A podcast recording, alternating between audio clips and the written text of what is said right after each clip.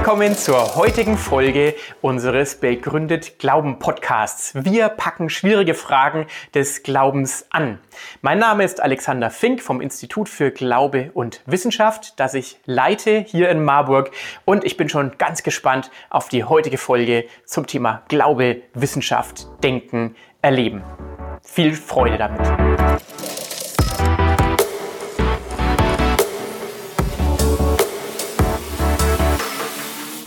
Von Galaxien und Sternen bis auf die Ebene der Atome und subatomaren Teilchen wird die Struktur unseres Universums von diesen Zahlen bestimmt. Das sind die fundamentalen Konstanten und Größen des Universums.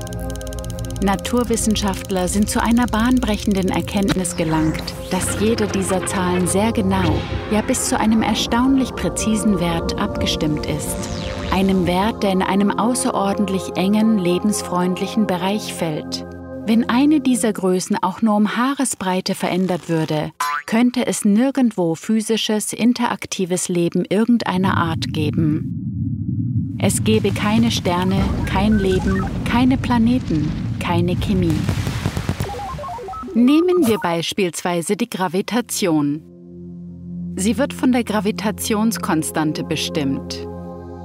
Wenn diese auch nur um einen Teil von 10 hoch 60 abweichen würde, dann würde niemand von uns existieren. Um zu verstehen, wie eng dieser lebensfreundliche Bereich ist, stellen Sie sich ein Ziffernblatt mit 10 hoch 60 Unterteilungen vor.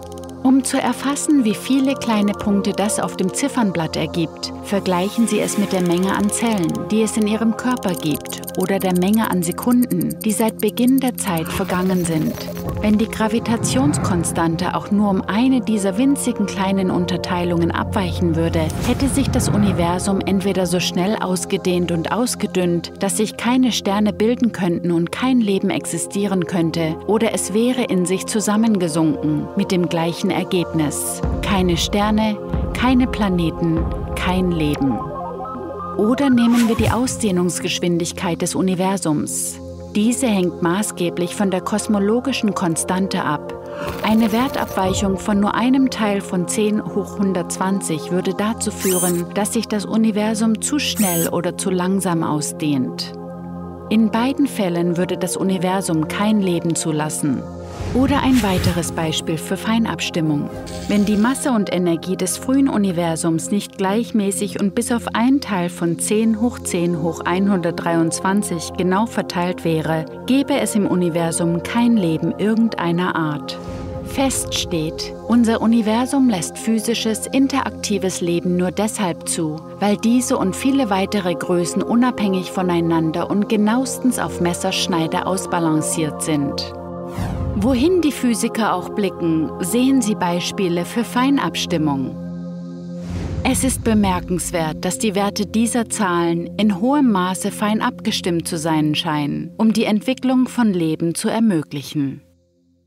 Wenn irgendjemand behauptet, von den besonderen Eigenschaften des Universums nicht überrascht zu sein, verdrängt er schlichtweg die Realität. Diese besonderen Eigenschaften sind überraschend und unwahrscheinlich.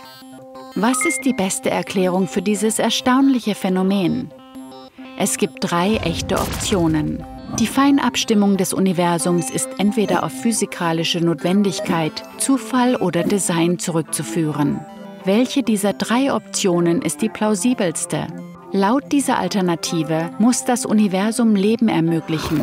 Die genauen Werte der Konstanten und Größen könnten gar nicht anders sein. Doch ist dies plausibel. Ist ein Universum, das kein Leben zulässt, unmöglich? Keineswegs. Es ist nicht nur möglich, es ist weitaus wahrscheinlicher als ein Universum, das Leben zulässt. Die Konstanten und Größen werden nicht von den Naturgesetzen bestimmt. Es gibt keinen Grund oder Beweis, der nahelegt, dass sich die Feinabstimmung aus physikalischer Notwendigkeit ereignet hat. Und durch Zufall?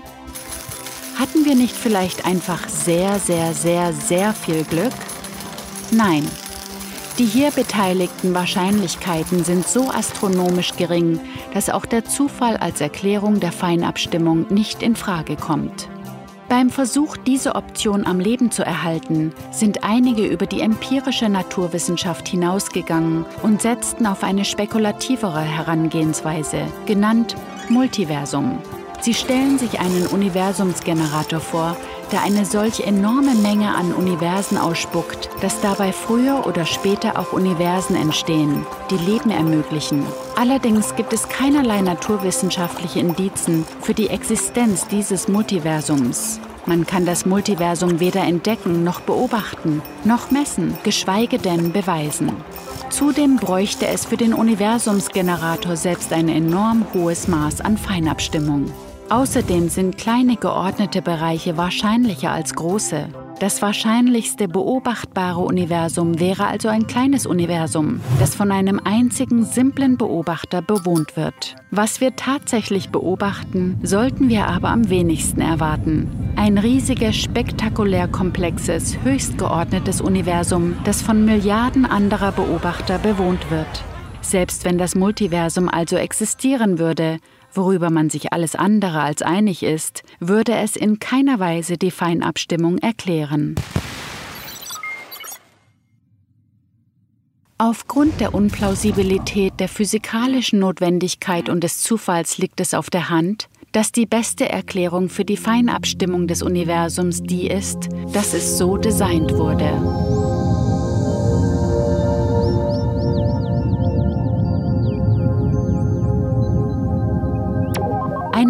Naheliegende Interpretation dieser Fakten ergibt, dass ein Superintellekt mit der Physik gespielt hat und dass es in der Natur keine blinden Kräfte gibt, die der Rede wert wären. Die Zahlen, die man von den Fakten ableitet, erscheinen mir so überwältigend, dass man diese Schlussfolgerung praktisch nicht anzweifeln kann.